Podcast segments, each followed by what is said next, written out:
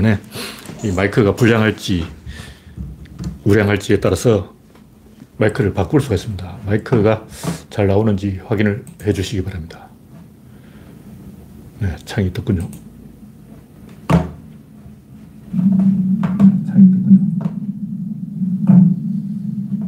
하울링이 있기 때문에 제가 마이크를 꺼야 됩니다. 지금 껐어요. 그래서 저한테는 마이크가 잘 나오는지 안 들리고 있습니다. 네, 그레이스박님, 댄디로저님, 송진영님 반갑습니다. 만약 마이크가 잘 안 들리면 예, 말씀을 해주시기 바랍니다.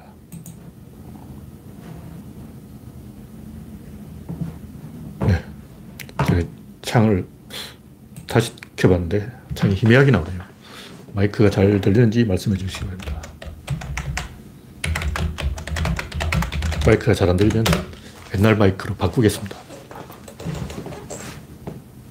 네, 현재 6명 시청 중. 오늘 황사가 엄청 심했죠. 네. 서현님, 안녕하세요. 지금 뭐 스마트폰하고 컴퓨터 모니터하고 모니터에 세 개가 있기 때문에. 네, 이혜성님, 어서오세요.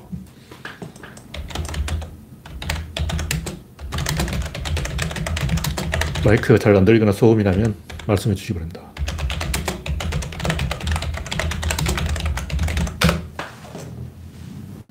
네. 이혜성님, 아임슈타인님, 박영진님, 리오넬 진전님, 어서오세요. 뭐 현재로는 네, 정미광님, 그리고 러시아어로 아무개님, 반갑습니다. 마이크가 잘 안 들리면 말씀해 주시기 바랍니다. 말씀해 주시면 제가 마이크를 옛날 걸로 바꾸겠습니다. 현재까지 뭐 아직 말씀하시는 분이 없으니까 잘 들린다고 치고 옛날 마이크는 옆으로 빼놓겠습니다.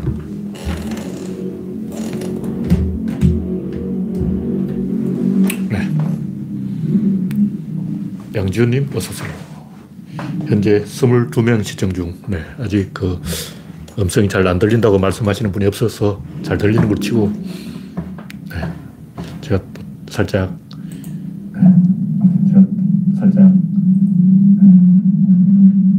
네, 하울링 때문에 아주 1초간 제가 테스트하고 껐습니다. 가까이 해야 될지 좀 멀리 해야 될지 그걸 잘 모르겠어요. 가까이 하려면 더 낮춰야 되는데 네. 마이크 높이가 좀 안 맞는 것 같아서 조금 올려보겠습니다. 마이크의 높이를 조금 올렸습니다. 이상이 있으면 말씀해 바랍니다. 네. 박명희님, 어명님 어서오세요. 현재 22명 시청 중. 네. 마이크가 정상이라고 첫 번째 곡지는 최장집 촛불 타령 개소리. 최장집 이 아저씨, 지긋지긋한 아저씨인데 가끔 한 마디씩 한다는 말이 다 허패를 뒤집는 개소리야. 도움이 안 돼. 얼굴은 멀쩡하게 생겼어 말이야. 얼굴은 추락자같이 생겼잖아.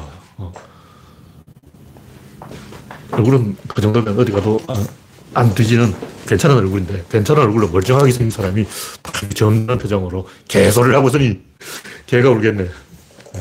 한 사람 박명희님 어서 오세요. 개가 우갈 헛소리인데 뭐 촛불 타령 때문에 민주주의가 어떻게 됐다. 환장하려면. 그 별 내용 없어요. 뭐 촛불 타령이 어쩌다는 거야. 그런 말은 누구나 할 수 있죠. 그런 말, 말 자체가 틀린 거 아니에요. 촛불 시위의 결과가 민주주의의 위기를 불렀다. 이거 내용이 없는 말이야. 그걸 어쩌라고. 인생은 도전과 응전이에요, 세상은, 역사는. 위기는 항상 있는 거라고. 일본은 위기가 없고 중국은 위기가 없고 러시아는 위기가 없고 미국은 위기가 없나? 아니, 트럼프의 등장은 위기가 아니에요? 트럼프의 등장은 제가 볼 때 굉장한 위기예요. 그 오바마의 등장은 위기가 아니에요? 제가 볼 때 오바마의 등장이 오바마가 트럼프를 만들었어. 노무현이 이명박을 만든 거야. 솔직하게 말하자고. 노무현 찍은 사람이 이명박밖에 찍은 거예요. 그거 우리 다 알잖아. 아니, 최장집이 구조론에 기웃하다가 혼나고 떠났다는 건 착각입니다. 그거는 사실이 아니고 옛날에 최장집이라는 아이디를 쓰는 분이 있었던 것 같아요. 근데 아이디를 그렇게 쓴 거예요. 네, 아버님 어서 오세요. 최장집이 구조론을 온 건 아니에요. 그냥 아이디가 최장집이야. 그 대화명이 최장집이죠.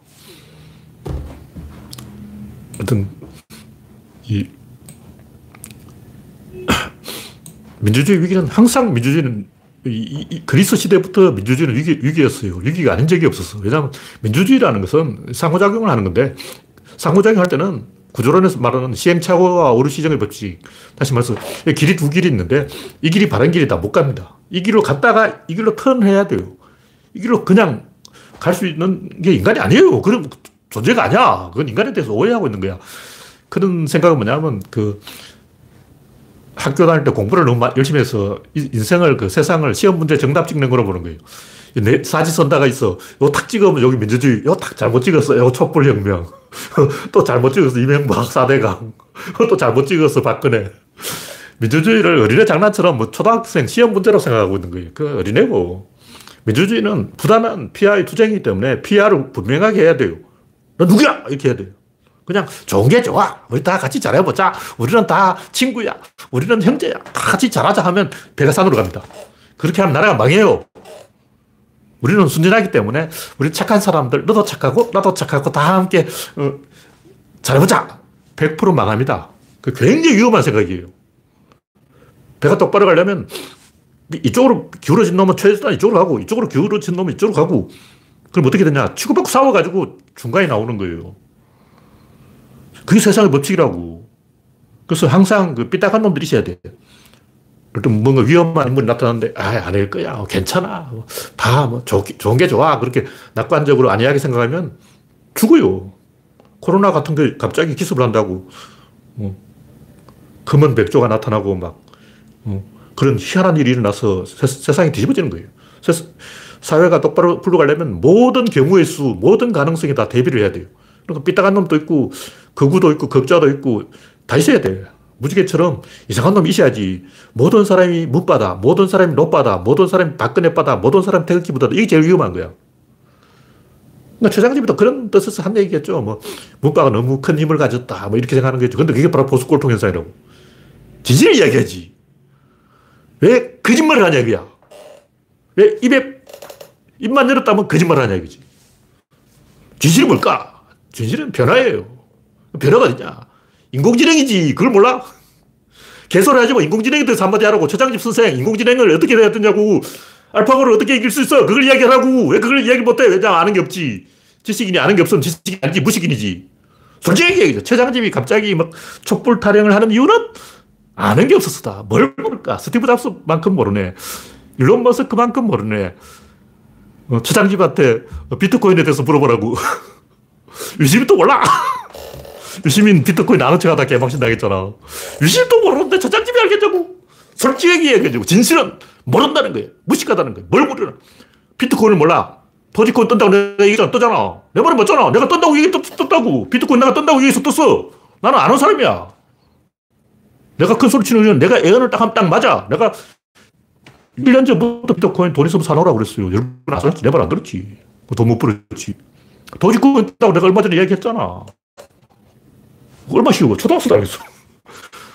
사실 주세요. 왜 도지코인 뜰까? 모든 코인은 가짜예요. 진짜 코인 없어. 모든 코인은 다 거짓말이야. 코인이 100개 있다. 100개가 다 거짓말이야.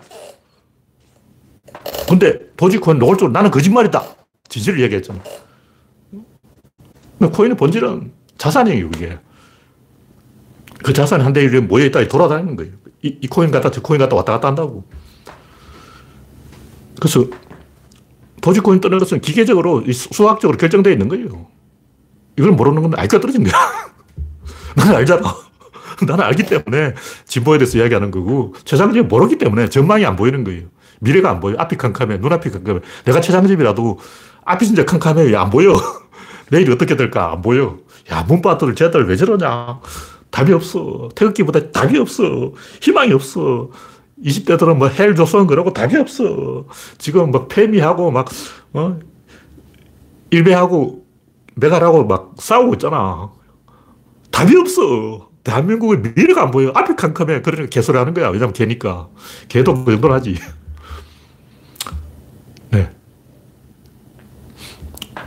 이 최장집 말은 뭐 별 대단한 얘기 아니고, 뭐 촛불혁명 이런 얘기는 초등학생도 할 수 있는 얘기고, 결론은 철학이 죽은 거예요. 석학이 죽은 거고, 지성이 죽은 거고, 엘리트가 죽은 거야.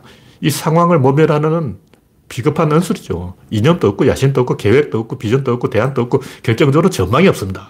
최장집은 전망이 없어요. 그래서 보이는 게 없어요. 비트코인이 안 보여요. 인터넷이 안 보여요. 컴퓨터가 안 보여요. 스마트폰이 안 보여요. 인공지능이 안 보여요. 아무도 안 보여요.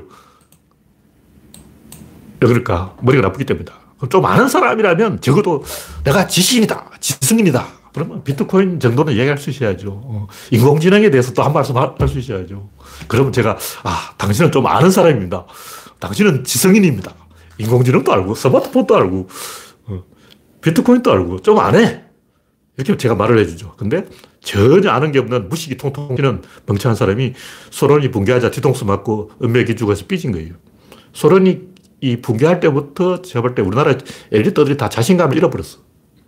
진중권만 망한 게 아니고, 뭐, 모든 엘리트들이 자신감을 잃고 좌절에 빠져가지고, 갑자기 막 신토부리하고, 막 생태 타령하고, 산으로 가서 막 통기탈 치고, 막 자연인이 되고, 막, 일부는 영화 감독이 됐어요.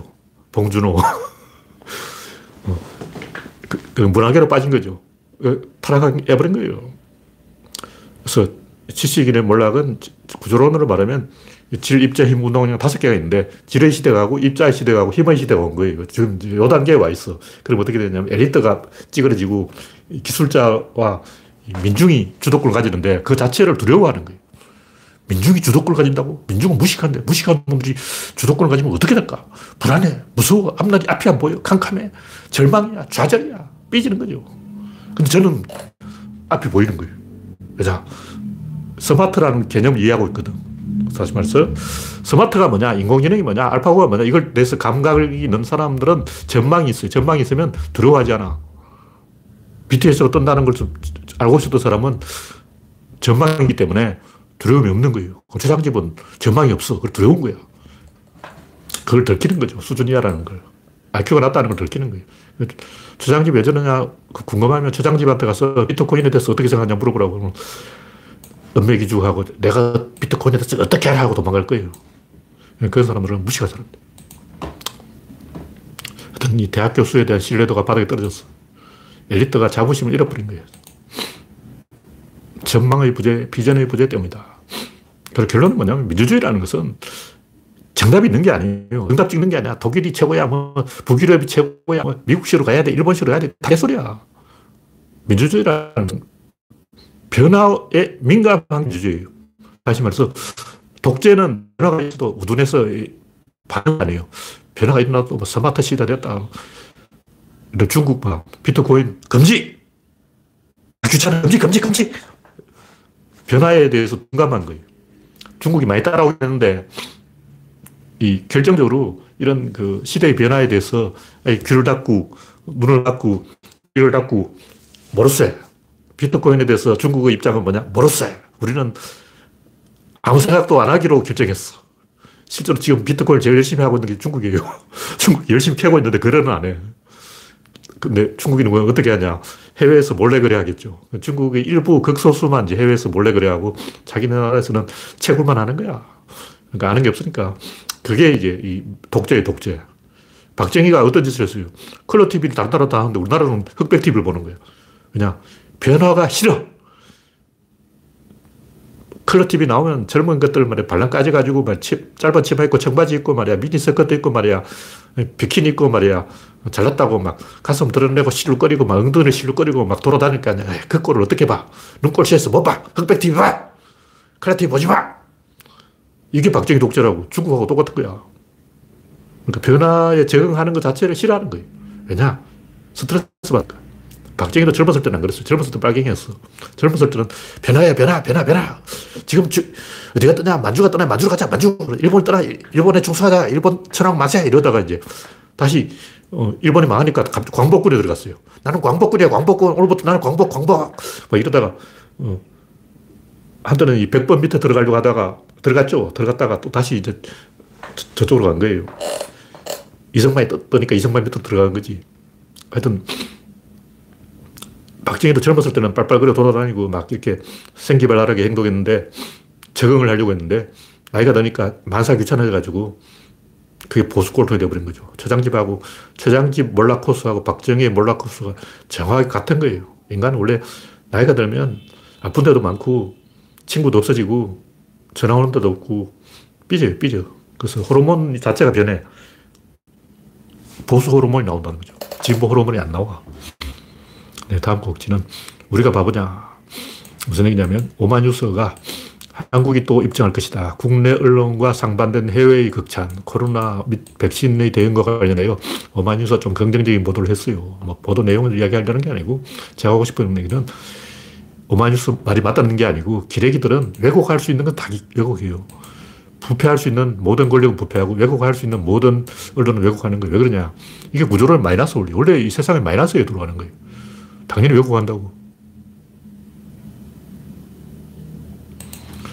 우리는 이제 세상을 선의로 해석해서 착한 사람들이 좋은 생각을 해서 잘 돌아갈 것이다 이렇게 생각하지만, 그것은 이제 착한 사람끼리 모여있는 그런 데서 그런 거예요. 일단 지금 축구 시합에 열렸다.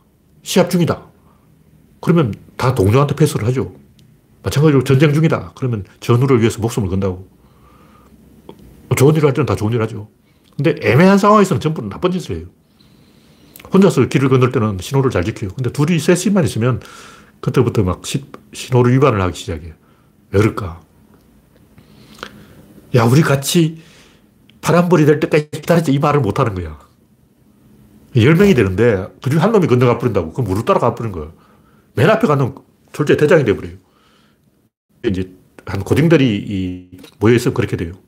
좀 노는 애들, 일진 애들 다 나쁜 짓을 하는데, 나쁜 짓을 하는 이유가 뭐냐면, 나쁜 짓을 할 때는 어깃하게 잘 되고 이상하게 의사결정이 잘 돼요. 근데 좋은 일을 하려고 하면 꼭 방해자가 있어요. 일단 10명이 있는데 10명이 차례를 지키지 않으면 한두 명이 새치기를 해버린 거야. 안 돼, 실패. 근데 10명이 다 나쁜 짓을 하려고 다 찬성. 10명이 다 같이 신호 위반을 하자. 그럼 한 명이 신호 위반하면 다 우르르 다 위반해버려요. 근데 한 명이 신호를 지켜도 다른 놈, 한 놈이 안 지켜. 그러니까 나쁜 쪽으로는 결정이 잘 되고 좋은 쪽으로는 결정이 안 돼. 자꾸 실패하는 거예요. 그러니까 나쁜 사람이 있는 게 아니고, 이 세상에 착한 사람, 나쁜 사람이 있는 게 아니고, 뭐 하다 보면 계속 실패하니까 성공하기 좋은 쪽으로 선택해버리는 거죠. 그럼 결과가 나빠지는 거예요. 무슨 얘기냐면, 젊은 애들은 아직 취직을 안 했기 때문에 모든 게 포지션이 애매해요. 그럼 애매하다 보면 나쁜 선택을 하게 돼요. 그건 사람도 이 회사에 취직하면 열심히 일해요.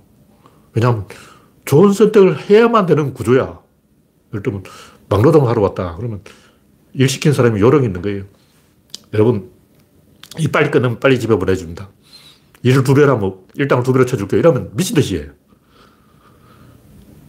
그러니까 요령이 있기 때문에 일 시킨 사람들이 이 착한 노동자로 만들어버리는 기술을 구사한다고. 그럼 다 착해져 버려요.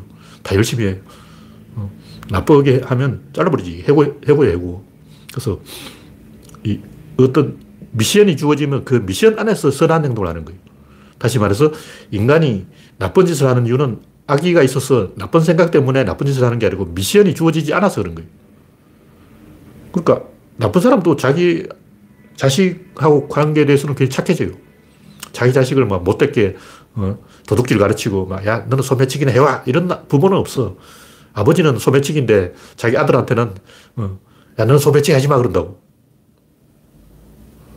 아버지가 포주야. 그러니까 딸한테 너 성매매나 해. 아버지가 포주니까 너는 성매매나 해야지. 이런 포주 아버지 없어요. 자기는 포주하는데도 자기 딸한테는 이런 건 나쁜 짓이 하면 안 돼 이런다고. 그게 인간이지. 그러니까 미션이 주어져야 인간이 선하게 된다. 그런 얘기죠. 그래서 우리나라 이 기레기들이, 검사들이 전부 이 나빠진 것은 미션이 주어지지 않았기 때문에, 미션을 찾지 못했기 때문에, 대한민국이 어디로 가는지 파악을 못했기 때문에 이런 거예요. 그래서 절대 권력은 절대 부패하고, 절대 기레기는 절대 왜곡한다. 그런 얘기예요. 왜냐하면 걔들은 미션을 얻지 못했기 때문에. 네, 다음 곡지는 가짜뉴스 탈북자 김명국. 이 김명국이라는 아저씨가 북한군 출신이라는데, 뭐 북한에서 자기 이 윗사람이, 간부가 자기한테 뭐 광주에 출동해서 뭐 50명이 어쩌고저쩌고 개소를 듣고 그 얘기를 듣고 전했는데, 그게 보수단체 귀에 들어가서 막 보수단체가 부추겨가지고 개소를 했다. 다 거짓말이죠.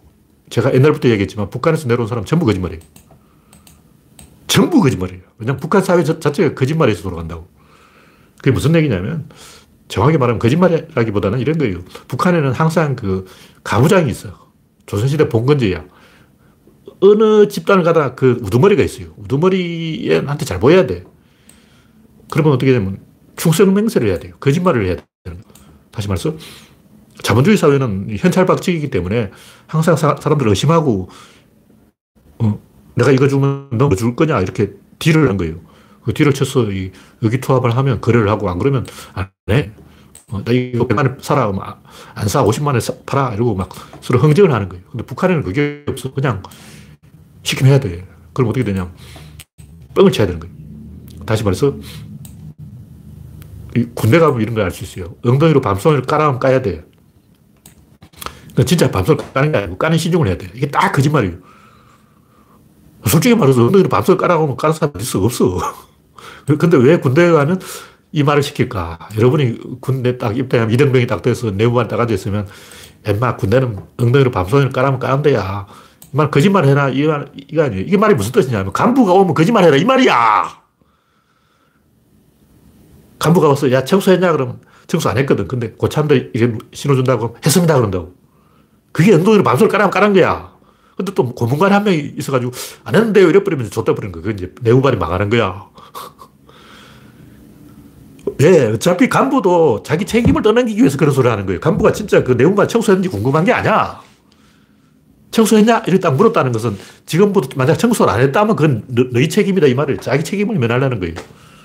그러니까 병장이 야 인마 군대라는 데는 밤송이를 엉덩이로 까라면 까는데야. 거짓말 하라면 하는 거야. 거짓말을 시킨다고. 근데 이제 눈치 없는 고문관, 좀 띠란 병사들이 솔직하게 사실 청소 안 했으니까 청소 안 했다 해서 저 터지는 거예요. 어차피 청소 필요 없어. 그 청소 왜 해? 청소해서 뭐 하려고. 어차피 국방부 시키면 돌아가는데 군대에서 하는 일이 뭐야? 시간 때우는 거 아니야? 시간만 때우면 되는데 청소를 왜 하냐고. 아무 필요 없는 거예요. 매일 반복되는 거야. 일주일 청소 하루 몰아서 한꺼번에 다 해도 돼. 근데 왜 그걸 하라 그러겠어요? 책임 소재 때문에 그런 거예요. 청소를 안 하면 청소하는 방법을 잊어먹어버려요. 갑자기 막 위에서 건물 내려오고 막 조사 나오면 골치 아파. 그래서 형식적으로 가라로 하는 척 해라. 신중이라도 해라. 이게 군대에서 하는 거예요. 북한이 그런 식으로 돌아간다고. 그래서 충성맹세를 해야 돼요. 그래서 북한은 나는 거짓말을 시키면 잘합니다. 이걸 보여줘야 돼. 그래 살아남아. 그래서 이 양반이 이제 거짓말을 하는 이유가 뭐냐면 자기는 죽으라면 죽는 신용을 하는 사람이다. 나는 비싼 값에 나를 돈 주고 사가라 이 말이에요. 그래서 100억까지 베팅했다는 놈이 있는데 간첩이죠. 이런 게 간첩이야. 남한 사회를 교란하려는 북한의 이득에 맞게 행동한 게 이게 간첩이에요. 간첩이 따로 있는 게 아니고 북한의 이익되게 할 목적으로 남한 사회를 흔들어 놓는 이게 간첩이라고. 공범이 누구냐? 채널A죠. 채널A 간첩죄로 폭파해야 돼요. 그러니까 이 북한 사회 같은 이런 이 공무원 사회는 책임 소재의 문제 때문에 거짓말을 할 수밖에 없고 거짓말을 해야 살아남고 그게 체질이 되어 있어요. 그렇게 안 하면 사회가 안 돌아가요. 고문관이 있어가지고 청소 안 했다고 솔직하게 청소 안 했다고 그래버리면 그 내후반 뒤집어지는 거예요. 청소 그거 왜 해? 안 해도 되는데. 그런 식이라는 거죠. 말하자면 그런 거예요. 검증이 안 되는 사회죠. 네, 다음 곡지는 남녀 분리가 성범죄의 원인이다. 우리나라의 뭐 메가리다, 일베다 이렇게 해서 남자, 여자, 20대 남녀가 충돌을 하는 이유가 뭐냐. 이게 여중, 여고, 여대 이렇게 분리가 되어 있기 때문에 그런 거예요. 이게 노르웨이에서 입증했는데 노르웨이에서는 6대4로 남자 군인 60%, 여군 40% 이렇게 한 내후반에서 나오니까 성범죄가 더 줄어들었다는 거예요. 그 말은 뭐냐. 우리나라는 여중, 남중 이걸 합쳐놔야 되는데 남학생, 여학생 갈라놓으니까 서로에 대해서 판타지를 갖고 있어요. 그래서 남자들은 여자들은 이렇게 해야 돼. 이렇게 판타지를 가지고 있고 여자들도 남자면 이 정도는 해야지 이런 판타지를 갖고 있는 거예요. 서로 자기한테 유리하게 해서 가는 거예요. 그거보다 더 문제가 뭐냐면 분노가 쌓여요. 남자나 여자 같은 반에 있으면 서로 막 이 흔히 이제 인터넷에서 나온 얘기 있잖아요. 누나하고 남동생의 관계, 오빠하고 여동생의 관계, 서로 이제 방구를 많이 먹어가지고 서로 이제 대면하게 된 거예요. 그래서 오빠는 여동생이 뭐 이상한 짓 하는 거 봐도 모르세요 하고, 누나도 남동생이 이상한 짓 하는 거 봐도 뭐 본체 반체하고 신경도 안 쓰죠. 그냥 이 같은 이성이라는 것을 까먹어버려요. 누나하고 같이 계속 부대끼다 보면, 또는 남동생하고 계속 뒹굴다 보면 남자다 여자다 이 자체가 없어져 버려요. 그냥 편하게 생활하는 거예요. 근데 지금 우리나라는 어떠냐면 20대 남자들이 굉장히 서로 이성에 대해서 스트레스를 받아요. 여자들은 남자한테 잘 보여야 된다 그러고, 남자들도 여자들한테 잘 보여야 된다는 생각을, 강박관념을 갖고 있는데, 서로 이제 그러면 남자는 여자가 좀 화장을 덜 하고 오면 날 무시하는 건가, 내가 우습게 보이니까 이제 화장도 안 해네 이렇게 생각하고, 남자들도 여자들도 똑같이 그렇게 생각하는 거예요. 저 남자는 저 코딱지 막 후비고 저거 봐, 저 클럽 먹었어, 머리도 안 갖고 왔네, 저 빗던 봐, 빗던. 저런 것은 우리 여자를 우습게 보기 때문에, 나를 우습게 보니까 저렇게 저 반바지 저거 봐, 다리털 와 짐승같이 저렇게 해다니는 것은 여자를, 나를 무시하는 행동이다. 이렇게 서로 이제 스트레스 받아 있는 거예요. 서로 예민해져 있어. 서로 상대방이 자기를 무시한다고 생각해. 근데 사실이에요. 분리해 놓으면 좌절감과 분노가 쌓여서 폭발하는 거예요. 이건 유전자의 세계적 본능이기 때문에 답이 없어. 이거 원래 해결이 안 되는 거예요. 원래 그런 걸 어떻게 해요? 태어날 때부터 그렇게 태어났습니다. 그래서 이 문제를 해결하려면 대한민국의 모든 20대 남녀를 누나와 남동생, 그리고 오빠와 여동생, 이런 관계를 만들어버려야 돼. 뭐, 남동생, 뭐, 화장실에서 반죽 갈아입고 있는 거, 누나가 봤다 해서 그 신경 쓰는 거 아니에요. 그냥 뭐, 남동생 궁둥이 봤다고 해서 막 비웃고 그런 게 아니야. 그냥 모른 척 한다고. 잊어버려요. 그렇게 돼야 되는 거예요. 노르웨이가 그걸 증명한 거죠. 네. 다음 곡지는, 오타니, 이대호, 추신수, 김태균의 멸망법칙. 제가 뭐 오타니 망하라고 고사 지내는 건 아니고, 이 오타니가 저런 식으로 하면 그 팀이 망해요. 팀이 망한다는 거예요. 왜 그러냐. 이대호, 추신수, 이런 김태균 같은 늙은 할배들이 내후반에, 팀에 들어오면 젊은 선수들 기가 꺾이고, 생각을 안 해버려요. 뭐 문제가 있으면, 추신수 고참인데 메이저리그 뛰다 왔는데, 신수 형이 다 알아서 하겠지. 대호 형이 일본 디그를 평정하고 왔는데 알아서 하겠지. 김태균 잘하잖아. 연봉이 얼마야? 알아서 하겠지. 의존심이 생겨가지고 아무 생각을 안 해요, 그때부터. 그리고 김태균, 추신수, 이대호도 젊은 애들한테 욕먹을까봐 겁이 나가지고 잔소리도 못해. 말 함부로 했다가 꼰대짓 한다고 그럴 거 아니야. 나이 차이가 20살 차이 나요. 젊은 선수 19살이야. 근데 이대호, 추신수, 김태균은 40살이야. 40살하고 서브살하고 한 팀에 있으면 할배야, 할배. 그래서 뭐 좀 잘못하면 꼰대질 한다 그럴 거 아니야. 그러니까 서로 신경 쓰여가지고 뭐가 안 돌아가. 팀이 안 돌아간다고. 근데 왜 재벌 그 구단주들은 저런 쓸모없는 퇴물을 영입하려고 할까? 체면 세우려고 그러는 거예요. 공무원 생각이죠. 이 양반도 기본 실력은 있으니까 못해도 뭐 사발은 치겠지 이러고 이제 데리고 다니는데, 제가 볼 때 아무짝에도 쓸모없는 삽질이에요. 마찬가지로 오타니 같은 이런 이상한 선수가 한 명 있으면 팀 분위기 다 깨버려요. 개판되버려요. 팀에 마이너스가 된다. 그럼 어떻게 해야 되냐. 그 반대로 고참도 없으면 안 돼요. 젊은 애들만 모여서 뭐 서로 싸운다고. 고참이 이제 한두 명이 딱 중재를 해주고 중간 허리 역할도 좀 있어야 되고, 젊은 선수들끼리 서로 경쟁하는 분위기를 만들어서 시너지 효과를 만들어야 돼요. 그래야지. 그래서 미국 메이저리그는 어떻게 하냐면, 안 되겠다 싶으면 이제 탱킹을 하는 거예요. 뭐냐면 주전 다 팔아버리고 유망주만 끌고 모으는 거야. 그럼 유망주만 끌고 모으면 유망주를 잘하냐고 못하지. 근데 한 3, 4년 후면 갑자기 잘해요. 못하다가 어느 순간 갑자기 잘하게 되는 거예요. 그런 구조를 만들어야 돼요. 근데 이 김태균, 추신수, 이대호 이런 사람들은 그런 젊은 애들이 해보겠다는 분위기를 다 깨버려요. 젊은 선수 좀 잘하면 막 고참들이 칭찬해주고 막 그러면 막 우쭐해가지고 그때부터 개판되어버린 거예요. 그래서 잘못된 의사결정 구조를 만들어가지고 서로 서먹서먹해서 서로 눈치 보다가 망한다. 그런 얘기죠. 이 야구에만 적용되는 얘기가 아니고 세상 모든 게 다 적용되는 그런 보편적인 법칙입니다. 그래서 팀이 잘 되려면 의도적으로 조금 이 다른 팀보다 상대적으로 젊은 선수 위주로 끌고 가야 돼요. 이거 재벌도 마찬가지고, 그래서 옛날 재벌 그 비서실은 30살 넘어가면 아웃이야. 40대, 50대들은 비서실에 다 쫓아내버리는 거예요.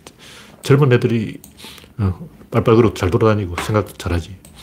네, 다음 꼭지는 다친 게 지정하는 훈련을 해야. 이게 무슨 얘기냐면 어떤 사람이 자기 집 컴퓨터가 해킹됐다고 소동을 피웠는데 알고 보니까 자기 아들이 무선 마우스 가지고, 그러니까 컴퓨터 하나에 마우스 2개가 접속된 거예요. 그래서 무선 마우스로 자기 아들이 장난쳤는데 이걸 가지고 막 경찰에 신고하고 난리 났다는 거예요. 근데 이게 작년 7월에 있었던 사건이에요. 이게 작년 7월에 있었던 사건이 1년 만에 해결됐다는 건지 그건 잘 모르겠어요. 자세히 안 봐서. 이런데 그 자세히 읽어볼 건 아니고. 그때 제가 이야기하고 싶은 것은 이런 데서 사람들이 비합리적으로 생각하는 거예요. 그러니까 범인은 안에 있다. 동그라미를 딱 찍고요. 안에서 사건이 일어난다. 이런 생각을 해야 되는데 무한히 개방을 해버리고 외부와 연결되어 있다고 생각하는 거예요. 그러면 이제 그 외부와의 무한한 연결은 플러스죠. 플러스. 구조는 마이너스인데 플러스로 가버리면 한이 없어. 제한이 없어. 끝이 없다는 거예요. 그래서 생각이 진행이 안 돼요. 이번에 한강에서 대학생 죽은 것도 이 다친 개를 딱 지정해 놓으면 제일 먼저 살인의 동기가 뭐냐, 살인의 수법이 뭐냐, 어떻게 죽였냐, 왜 죽였냐, 이걸 가지고 이야기했는데 그 얘기 절대 안 하는 거예요. 그냥 상상의 나라를 펴는 거야. 근데 막연하게 막 의심이 든다, 의심이 들지. 지나가는 강아지가 무슨 짓을 할지 모르잖아. 당연히 의심이 들죠. 근데 이런 게 훈련이 좀 돼 있어야 돼요. 막연하게 열린 개를 해버리면 뭐 잠수함 또 나타나고, 천안함, 뭐 세월호, 뭐 닭걸어치기, 뭐 별별 얘기 다 나온 거예요. 뭐 좌초됐다 그러고 막, 좌초됐으면 간 초가 있는지 가보라고. 초가 뭐냐, 좌초는 초에 올라앉은 건데 초가 뭐냐고. 그 좌초되면 배가 안 깨져요. 잘 좌초돼서 깨지는 경우도 있는데 사흘 걸려. 배가 좌초되면 바로 깨지는 게 아니고 천천히 깨지는 거예요. 갑자기 두둥강 뿅 하고 이렇게 나는 좌초는 없어요. 그 지구상에 없어. 다친 개를 지정할 줄 모르니까, 무한히 열어버리니까, 일단 뭐, 천국, 귀신, 내세, 뭐, 4차원, 이런 식으로 하면, 문재인이 실제 사람이라는 증거가 어디냐. 문재인이 알고 보니까 외계인일지도 모르잖아. 뭐, 이런 식으로 해버리면 답이 없는 거지. 그런 사람하고 대화를 해야 되겠냐고. 그 어대생이 한강에 죽었는데, 터미네이터가 미래에서 와서 죽였을지 모르잖아. 미래로 가서 터미네이터한테 물어봐야 되나. 이런 식으로 막, 대도 안 하는 개소를 해버린 거야. 어쩌라고. 그래서 훈련이 돼야 돼. 다친 개를 딱 지정해놓고 그 안에서 생각하자. 살인 동기와 살인 방법 이것부터 정해놓고 그 다음에 말을 해야 돼요. 그 이전에 말하면 안 돼. 마음속에 있는 느낌 이런 걸 가지고 이야기하면 안 되고. 솔직히 이런 건 슬픈 거예요. 우리나라 이 국민들 수준이 이거밖에 안 되냐. 창피해, 창피해. 그래서 다 이 도박을 하고 있는 거예요. 막 찍어버리는 거예요. 아무 근거 없이 찍어버린 거예요. 조국, 한명숙 이런 사건에 대해서 그냥 왠지 조국이 의심스러워. 정경심이 의심스러워. 왠지 그런 느낌이 들어. 어떻게 믿을 수 있어. 이런 식으로 가면 한이 없죠. 경찰들은 수사를 하도 많이 해가지고 그런 엉터리 이야기 하도 많이 당해봐서 쉽게 호락호락 안 넘어가요. 그냥 당해봤거든. 무슨 사건이라면 개소리하는 주변 사람들 얼마나 많은데. 온갖 얘기를 다 하는 거예요. 전혀 가능성이 없는. 이번엔 또 뭐, 얻고 기어가는 영상이다. 어린애가 봐도 아이들만. 어떻게 그게 그 얻고 기어가는 영상이냐. 도라냐? 정신병자냐? 그럴 가능성은 정확히 0%, 0%. 눈이 띈 거지. 뭐 과학적인 이야기를 해야지. 돌아버려. 그냥 아무 생각 없이 그런 거예요. 하여튼, 달 착륙 음모론 수준의 유치한 얘기는 좀 하지 말자. 인생을 살아가면서 온갖 그 시행착오가 있을 거 아니야. 별별 황당하고 이상한 사건을 다 겪어봤을 거 아니야. 별별 거짓말하는 아저씨들 얼마나 많아. 마치 인생을 한 번도 안 살아본 것처럼 어제 태어난 아기처럼 순수한 마음으로 막 의심을 해버려요. 그 의심 자체에 대해서 왜 의심을 안 하냐고. 의심하는 마음은 왜 들까? 그것도 의심해봐야지. 참. 이 정도로 얘기하고 다음 주는 나폴레옹은 영웅이다. 나폴레옹이 영웅이냐, 독재자냐. 영웅도 맞고 독재자도 맞는데 영웅이냐 독재자냐 둘 중에 하나를 선택하라는 게 황당한 거예요. 독재자 영웅이지. 근데 객관적으로 나폴레옹 영웅이 맞아요. 프랑스 사람 나폴레옹 싫어하는데 왜 나폴레옹을 싫어하냐면 나폴레옹 빠들이 많아. 나빠들이 아직도 나폴레옹 하면서 다시 나폴레옹 시대로 되돌아가려고 자꾸 과거로 되돌아가려고.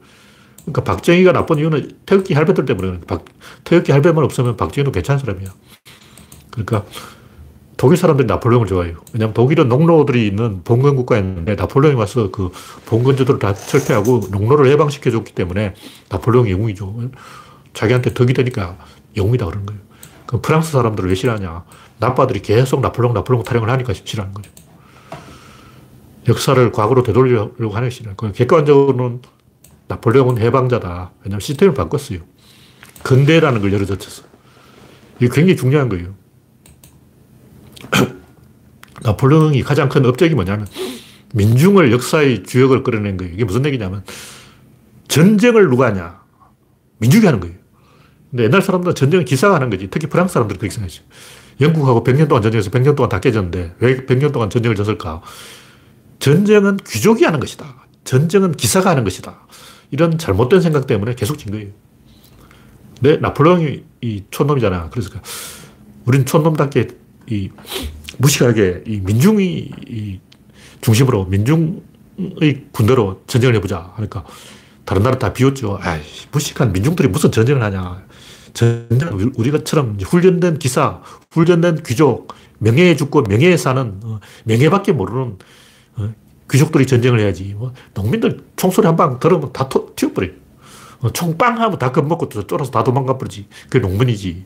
농민들 데리고 전쟁하겠다. 이게 말이 되냐.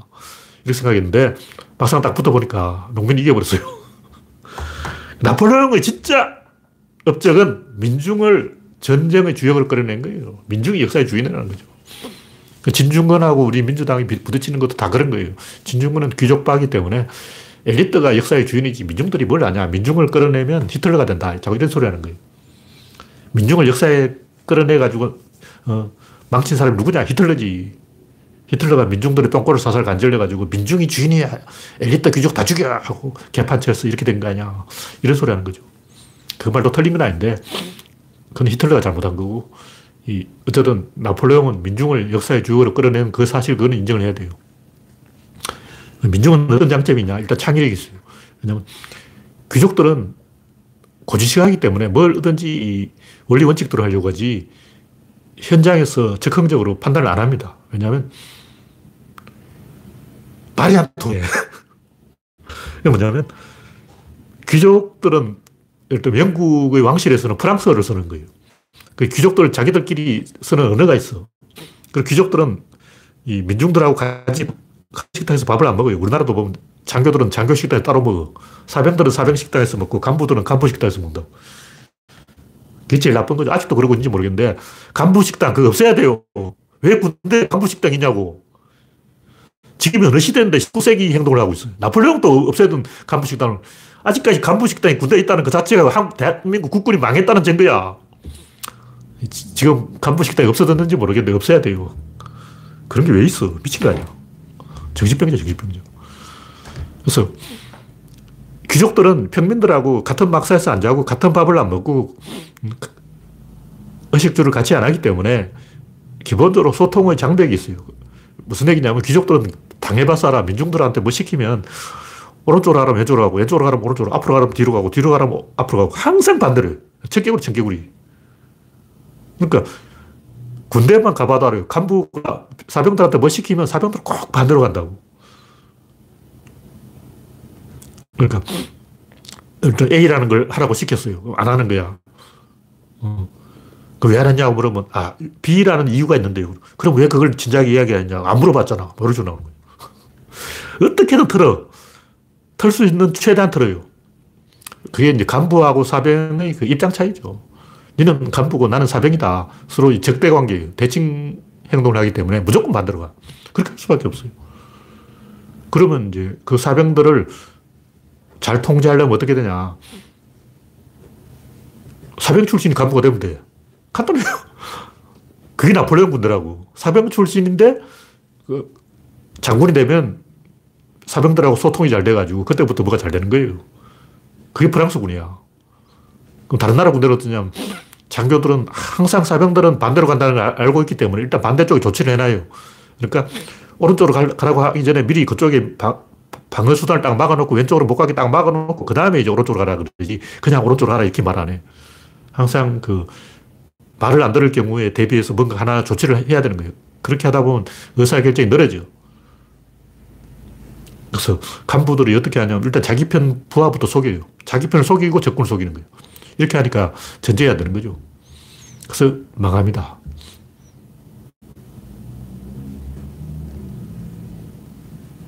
네, 이선님이 질문에 한화는 다 내보내고 젊은 애들을 만났는데 3, 4년 되면 잘할까요? 그건 알 수 없지만 일단 방향은 맞아요. 젊은 애들을 유망주를 많이 끌어 모아야지 한두 명 모아놓고 성이 약간 흉내만 내놓고 잘 되기를 바라면 안 되죠. 네. 그래서 간부와 사병은 항상 그 의사소통의 문제가 있기 때문에 민중들은 청개구리라서 무조건 이 엘리트가 시킨 대로 반대로 가기 때문에 민중들을 움직이려면 특별한 소통 능력이 있어야 되고 그것은 민중 출신에서 성진해서 간부가 된 사람이지 원래부터 간부 육군사관학교 나온 애들 간부하면 안 돼요. 그 불패의 군대를 만들려면 일등병부터 올라가서 장군이 돼야 돼. 육사 나온 놈들은 뺄 수 없어. 잘못된 거예요. 일등병부터 올라가서 장군 되라고. 그게 굉장히 중요한 거예요. 그래서 나폴레옹은 영웅이다. 그런 얘기고.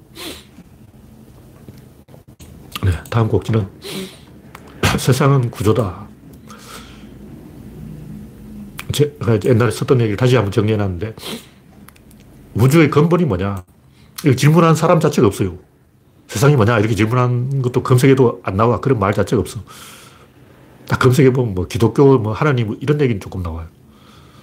세상은 말씀이다. 그러고 막 그런 건 있는데 진짜하게 과학적으로 세상이 뭐냐 이걸 정의하거나 관심을 가지거나 생각해 본 사람은 없어요. 없어. 한 명도 없어. 구조론이 처음으로 이 세상이 뭐냐 이걸 생각해 본 거예요. 그래서 뭐냐 세상은 이 연속성과 불연속성의 차이다. 우주의 근본은 연속성을 불연속성으로 바꾸는 그것이 바로 우주의 근본인 거예요. 그게 무슨 얘기냐면 수학자들도 그렇지만 항상 뭐 계산하다 보면 무한의 바다에 빠져버려요. 뭔가 확산돼, 발산돼버려요. 그럼 뭐가 잘못된 거예요. 프로그램 짜는데 막, 뭐 발산돼버리면 이 프로그램이 안 돌아가는 거죠. 뭔가 이렇게 좁아져야 돼. 좁아지는 방향으로 와야 된다는 거죠. 그게 무슨 얘기냐면, 톱니바퀴가 이렇게 했는데, 이 톱니바퀴가 아주 엄밀하게 측정을 하려면 무한히 많아야 되는 거예요. 그럼 톱니바퀴가 없어져 버려요. 톱니바퀴가 무한히 많으면 이게 각이 무한히 많으면 이게 원이 돼버린다고. 그러면 톱니바퀴가 안 돌아가는 거예요. 어떻게 해야 톱니바퀴가 돌아가는가? 이거 골 때리는 거죠. 이 문제에 부닥쳐 있는데 연속성을 불연속으로 바꾸는 게 뭐냐? 그게 구조라는 거죠. 이게 이제 사사오입을 해주는 것이고 이 파이 값을 3.1415 막 계속 이어져서 무한히 이어지는 것을 끊어주는 거예요. 예를 들면 방 청소를 한다고 치고 청소를 하면 할수록 티끌이 잘 보여. 청소를 하면 방이 깨끗해져야 되는데 청소를 하면 할수록 오히려 막 안 보이던 먼지가 다 보이는 거예요. 그럼 어느 선까지 청소를 해야 되냐? 순도가 몇 퍼센트를 해야 되냐? 반도체를 만들 때 불순물이 몇 프로 들어가야 되냐? 이게 어떤 한계를 정할 수가 없어요. 그걸 정하는 것이 구조론이다. 세상은 구조다 하는 말은 세상을 OX로 만드는 거예요. 이진법으로 만들어. 이게 이진법이 아니고 무한진법이면 안 된다는 거죠.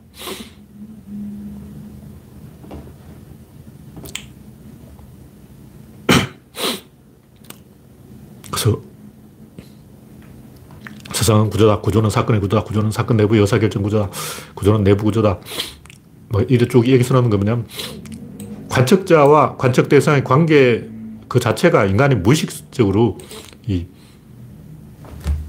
어떤 보는 사람과 보여지는 대상 1대1로 딱 놓는 순간 모든 것이 경직되어서 이 아까 얘기했듯이 그게 무한의 바다에 빠져버려요. 그래서 이 문제를 해결하려면 어떻게 해야 되냐. 정지해 있는 게 아니고 움직이는 걸 따라가야 돼요. 다시 말해서 움직이는 것도 나란히 같이 가야 돼요. 그래서 움직이는 것이 사실은 정해 있는 걸로 보여야 돼요. 그게 이제 제논의 있게 되면 손 화살은 날아가지 않았다. 손 화살이 왜 날아가? 화살 자체는 정지해 있어요. 날아간 건 뭐냐? 날아간 것은 화살이 아니고 화살과 지구와의 관계다. 화살이 날아간 게 아니야. 화살은 가만히 있다고. 총알 쐈어요. 그 총알 날아간 게 아니고 총알은 가만히 있는데 총이 자꾸 뒤로 가더라고. 총알 입장에서는 그러면 총알이 막 헤엄치냐고. 총알은 가만히 있어. 가만히 있는데 지구가 뒤로 가는 거예요. 버스의 승객은 가만히 있지. 근데 막 가로수가 자꾸 뒤로 가는 거예요. 버스 타고 가는 여러분이 버스 안에서 막 이렇게 했냐? 아니잖아. 가만히 있었다고. 버스 좌석에 앉아있어. 좌석에 가만히 앉아있으면 가로수가 계속 뒤로 가는 거예요. 그래서 관측자 입장에서 관측 대상을 보면 안 되고 관측 대상 내부의 자체 질서를 추적해야 된다. 그것은 대칭이다. 그런 얘기죠. 그래서 바람이 부는 게 아니고 부는 그것이 바람이다. 그 조금 더 이제 단어를 한 개 보태서 부는 메커니즘이 바람이다. 물이 흐르는 게 아니고 흐르는 메커니즘이 물이다. 진보와 보수가 있는 게 아니고 이 집단적 의사결정 메커니즘이 진보와 보수인 거예요. 우리는 진보가 있다, 보수가 있다 이렇게 생각하기 때문에 오판하는 게 진보가 어딨어. 최장집 여수라는 이유는 최장집은 진보가 있다고 생각하거든요. 보수도 있다고 생각해요. 이게 진보다, 이게 보수다. 그게 그런 게 있어. 진보도 없고 보수도 없어요. 포지션이 이게. 환경에 적응하려는 게 진보고 환경의 자체의 변화를 반대하는 게 보수죠. 환경과 인간의 관계가 실제로 존재하는 것이 거기 그런 조절 메커니즘이 있는 것이 환경이 변했는데 인간도 변해야 되냐 어떻게 해야 되냐 그걸 고민하는 게 진보하고 보수라고. 인간이 빨리 변해야 된다는 게 진보고 너무 빨리 변하다가 삽질한다가 천천히 변하자는 게 보수인데 결국 환경 변화를 어디까지 받아들이냐 이게. 잘 받아들여야 돼요. 잘못 받아들이면 마광수꼴 난다고. 마광수가 딱 보니까 윤복희가 어느 날 갑자기 미니스커트를 입고 딱 나온 거예요. 야, 이제는 홀딱 벗는 시대구나. 홀딱 벗자. 나는 야한 여자가 좋다. 근데 잘못 읽었어. 시대의 방향을 잘못 읽은 거야. 마광수가 오판을 한 거라고. 이거 잘 읽어야 돼요. 역사라는 것은 뒤통수를 친다고. 막. 옛날에는 수영복이 어디까지 왔느냐면 무릎까지 왔어요. 조금 수영복이 짧아졌어. 이제 엉덩이 밑에까지 오는 거야. 더 짧아졌어. 이제 비키니가 되어버린 거야. 다음에는 이제 홀딱 벗고 수영하겠구나. 이게 마광수 생각이라고. 그냥 수영복이 이만큼 길었는데 요만큼 이제 끈팬티까지 왔어. 그 다음은 어떻게 돼요? 그 다음에 이제 홀딱 벗고 수영하는 거야. 천만의 말씀. 그렇게 안 되죠. 요즘은 더 긴 옷을 입고 하더라고. 그러니까 그 마광수 생각은 진보와 보수의 이 조절 장치라는 것을 잘못 알고 오판을 한 거예요. 그래서 좌파들도 문제야. 수영복 길이가 점점 짧아지니까 미사회에서는 남자가 빨간벗고 수영을 할 것이다. 이렇게 착각을 해버린 거예요. 근데 과연 그러냐고. 오히려 더 들어갔죠. 그래서 이런 걸 잘 판단을 해야 돼요. 그래서 무조건 진보가 오른 게 아니고 무조건 보수가 오른 게 아니고 환경의 변화에 따라서 그걸 조절하는 바로 그것이 이 진보인 거예요. 내가 볼 때 진보가 뭐냐? 래시가드야. 진보는 비키니다. 이게 60년대예요. 60년대 가서 야 아저씨한테 진보가 뭐예요? 진보가 비키니야. 비키니를 입으면 진보야. 비키니를 안 입으면 그건 보수야. 지금 뭐냐? 지금 래시가드를 입으면 진보야. 래시가드를 안 입으면 그건 보수야. 간단하잖아. 그래서 환경 변화를 계속 따라가는 거지. 어떤 뭐 그게 진보와 보수가 고정되어 있는 게 아니라는 거죠. 그래서 조절하는 장치가 있고 조절 메커니즘이 있는 거예요. 그래서 인간은 무의식적으로 도르기에 달려들듯이 막연하게 이제 객체와 주체를 자기를 대칭시키기 때문에 그런 것을 벗어나서 좀 더 객관적으로 좀 멀리서 봐야 돼. 진보와 보수를 이렇게 가까이서 보면 마광수처럼 막 나는 야한 여자가 좋다. 이게 진보다. 이제 홀딱 벗는 게 진보다 하고 개소리하고 그렇게 되고 조금 멀리서 봐야 돼. 좀 쿨하게, 시크하게, 조금 이제 차갑게. 막 흥분하지 말라고. 마광수 아저씨 흥분했잖아. 세상이 막, 세상의 변화를 너무 이제 적극적으로 해석해서 흥분한 거예요. 우린 좀 점잖게. 세상이 그렇게 안 가느냐. 잘 알고 가야 돼요. 네. 오늘은 여기까지 하겠습니다. 8시 20분 참여해주신 85명 여러분 수고하셨습니다. 네. 감사합니다.